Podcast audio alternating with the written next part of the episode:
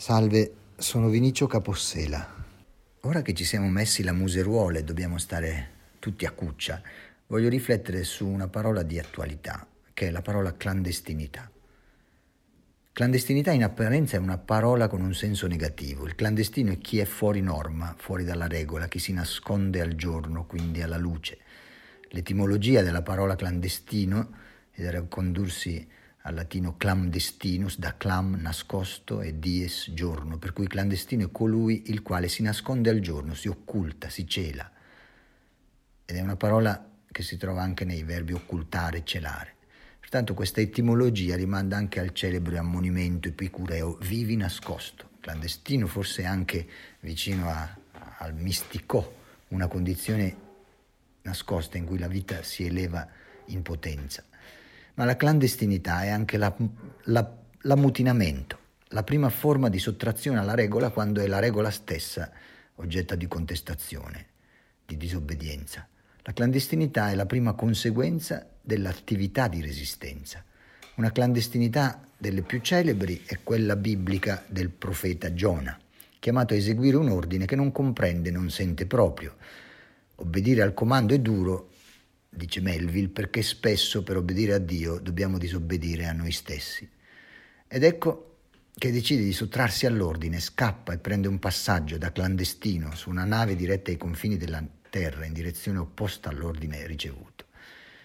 E dunque vediamo Giona che dorme il suo sonno obbrobrioso, mentre tutto intorno il mare si gonfia e altri sarebbero chiamati a rispondere per causa sua col naufragio della sua clandestinità. Al culmine della tempesta vengono estratte le sorti e la sorte tocca Giona, che viene buttato a mare come corpo estraneo alla nave.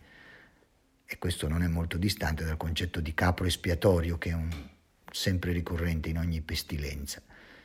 Questo marchio che si porta addosso è il segno livido della clandestinità, che a me personalmente coglieva da bambino se ancora mi trovavo per strada dopo che l'oscurità andava afferrando la strada quindi non era consentito stare fuori.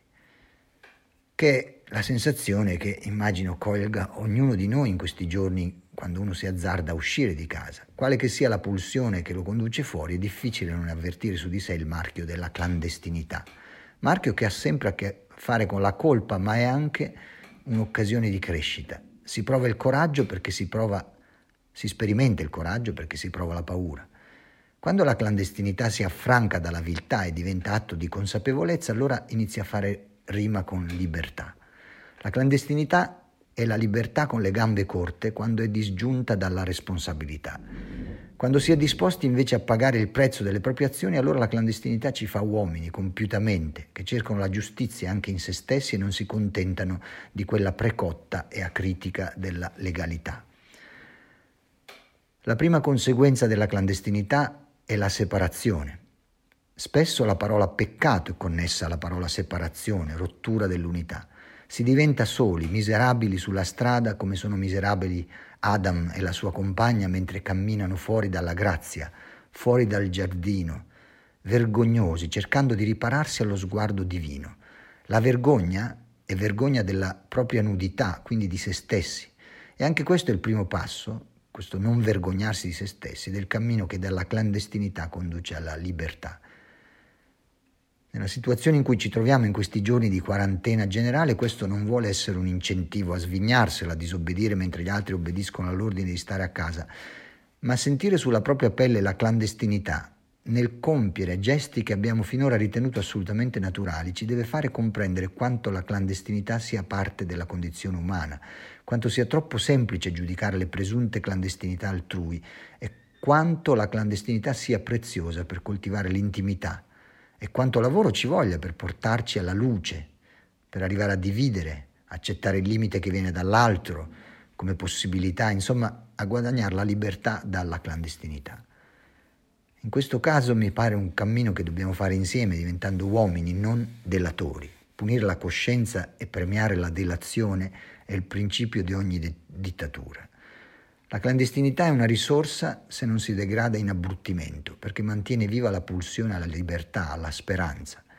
Si spengono le luci e si entra nel buio della clandestinità.